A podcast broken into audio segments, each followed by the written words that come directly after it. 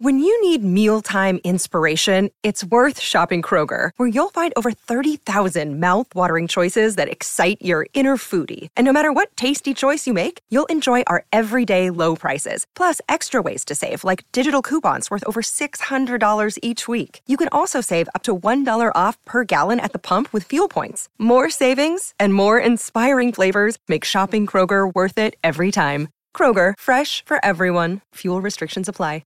Welcome to the only daily podcast focusing on compliance news of the day. Each morning, start your day with a cup of coffee and Tom Fox, the voice of compliance, to hear about four of the top compliance, corruption, or leadership stories you will need to start your day. The Daily Compliance News is a production of the Compliance Podcast Network.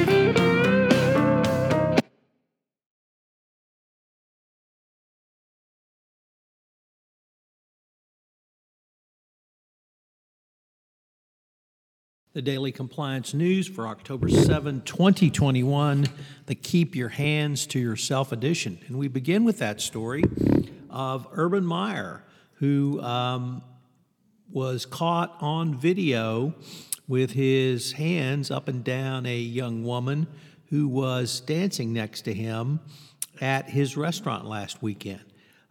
This can only be said to be one of the latest stupid things that Urban Meyer has done, and it really speaks to Meyer's lack of values and his inability to see things he has done are really inappropriate. He was publicly chastised by the owner of the Jacksonville Jaguar franchise, and one can only say that the death watch for Urban Meyer's college career is on, particularly since he's 0-4.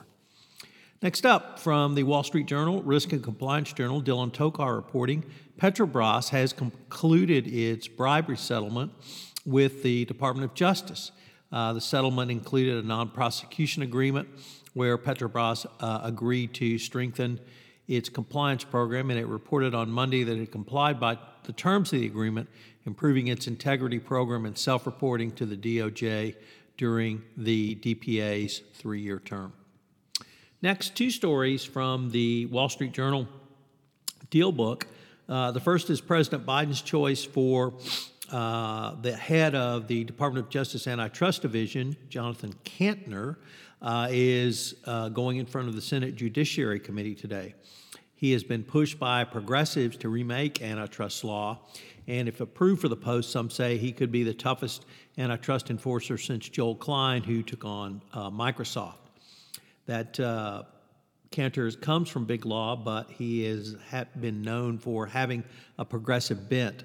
So it's going to be interesting to see what the temper tantrum, so the GOP, throws on this, particularly given the Facebook imbroglio, which broke Sunday night on 60 Minutes with the whistleblower report, or whistleblower interview of the whistleblower, rather, her testimony before Congress, and of course the Wall Street Journal reporting on this. And our final story also comes from DealBook, and it's about Fed Chair Jerome Powell.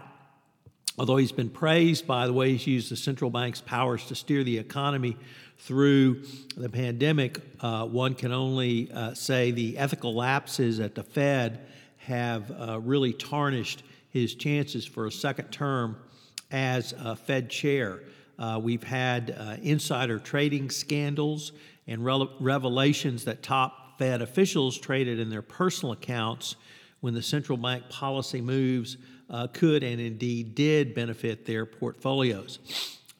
He seems to have a blind spot on banking regulations, and this has been growing since this summer when a nonprofit skeptical of big banks released a report critical of Powell's oversight in this regulatory arena. So although I think Powell has gotten good marks for his handling of the economy, these ethical lapses at the Fed literally across the nation, as several Fed banks have gotten into ethical trouble for the actions of their directors, could doom his shot at a second term.